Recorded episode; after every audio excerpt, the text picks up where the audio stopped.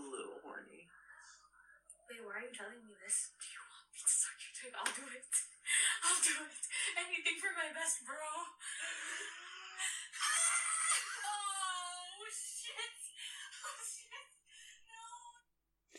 God, I wish I had that. Announcement I am currently seeking a new all time best friend who will do anything for their best bro. And that's me. It's Kitten. Now, Kitten, what a stupid fucking name. And it is. But it's also awesome because I stole it from a web series I love called If the Emperor Had a Text to Speech Device. And that is a series based on the Warhammer 40,000 universe. And it's made by this awesome gentleman of a Swede called Alfabusa. Now that is the short explanation of why I'm named Kitten, but the long one, we're diving into the lore. Lore time! The Warhammer 40,000 universe is what we call a grim dark setting, and it's called that because everything is bad. There's only war, and it feels like your sock is slid off in your shoe. In the far future, when the Imperium of mankind has spread to every corner of the galaxy, it is the 41st millennium, and mankind is besieged on every front by aliens, mutants, heretics, murderous robots, and demons. And the thing with 40k is that every race, every warrior, every weapon, and every war machine is stupidly overpowered. So if you put any of them into real life, they would just clean house. Now, the main military force of uh, the Imperium of Man is the Astra Militarum, or Imperial Guard. These are the rank and file soldiers, which are comparable to our modern military.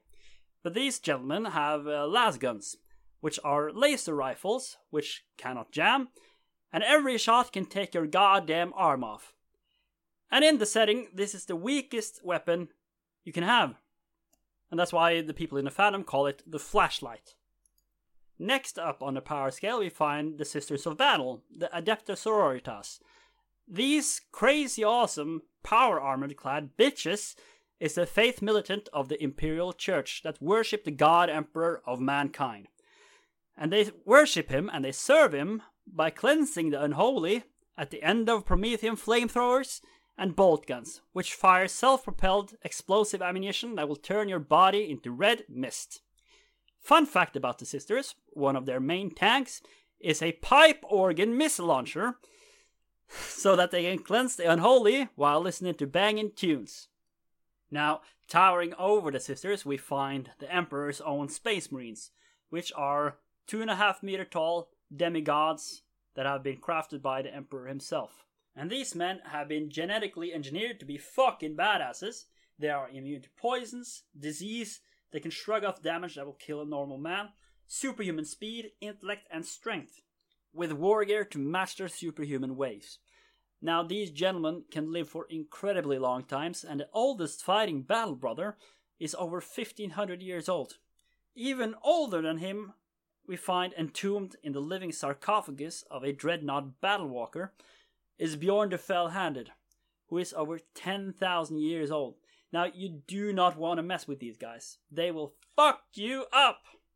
Unless, of course, you're the next faction in line, which is the Adeptus Custodes, the Emperor's own companions.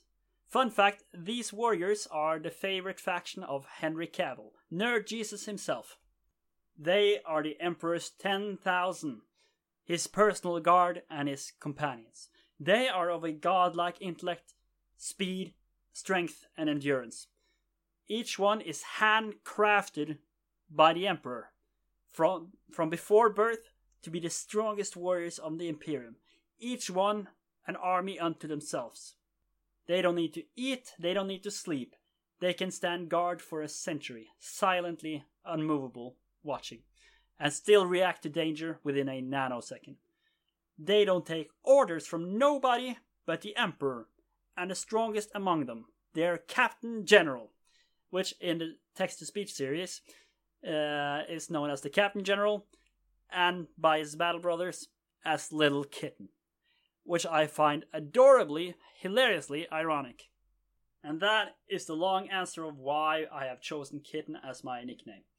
And I've been forced on basically every platform to call myself Kitten Bro, because Kitten is always fucking taken!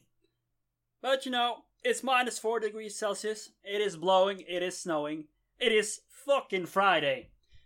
And I've just gotten my car back from the mechanics, and these gentlemen have been so kind and gracious as to change the blinker fluid on my car for a hundred dollars, which is nice. I should ask them to put in premium air in my tire next time. But um, the insurance company they covered everything, so I'm just paying my deductible of six hundred dollars. Now I'm also a fucking dumbass because uh, I barely read my insurance papers when I signed the policy, and apparently um, it covers a rental car for up to a maximum of uh, 30 days when the car is in the shop. And if I don't use the rental car, they will compensate me $30 for every day of those 30 days. So I'm in, I, I'm being paid $900 for having my car in the shop, which means I have earned $300 by having my car break down. And I borrowed my granddad's car.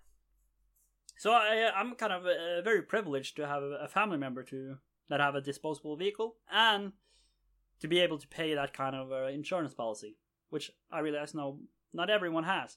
So yay, gratitude. Call me Riley Escobar. Call me HR Paperstacks. You know what I'm saying? I got to have my paper. You know, like Riley fucking Freeman. You know, The Boondocks is a great show, and I highly recommend it to everyone.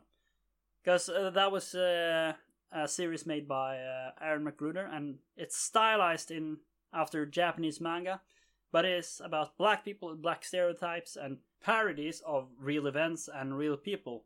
So it's kind of a more sophisticated and better written South Park.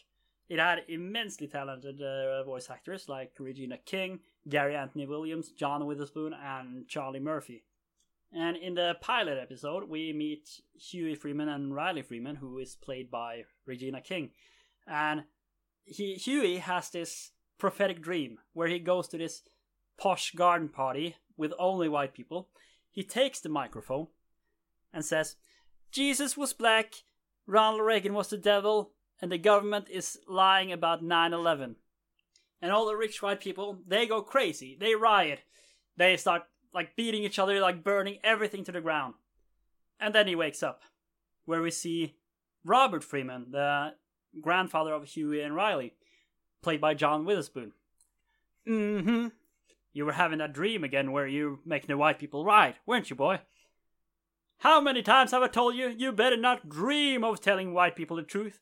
You better learn to lie to them like me. Shoot, I'm gonna find me a white man and lie to him right now. And later in that same episode, you meet Ed Wuncler III, who had just come back from the Iraq War, and is played by Charlie Murphy. Where Riley asks him, What was war like? What was war like? Am I supposed to say that? That he was cool? That he was bitches? Okay, there was bitches, but a lot of them were covered up in them curtains and stuff, so I couldn't see what they looked like. But I digress. It was war. It was war, basically. Motherfuckers be shooting, bombs blowing up everywhere. Shit scared me. Matter of fact, I shot myself ten times, and I ran out of toilet paper the second time. And you know what that means, right? I had to use the thumb. Shit was nasty. And while I'm not a talented voice actor, as you could tell, these are just one of the few favorite quotes from that first episode. And I can't recommend the show enough. Go watch it. I don't know who's running it now right now. It came out on Adult Swim. But you know, if you're like me, there's only one thing to say. Yar har fiddly dee, being a pirate is alright to be. Yar har fiddly dee, you are a pirate. Yeah. And it's Friday. Or rather, no, it's gonna be Saturday when this comes out, so I hope you guys had a good one. I'm gonna drink some beer. Might try, my, try to find myself a lady that I can disappoint, if you know what I mean. So yeah, stay safe, have fun. It's your boy Kitten.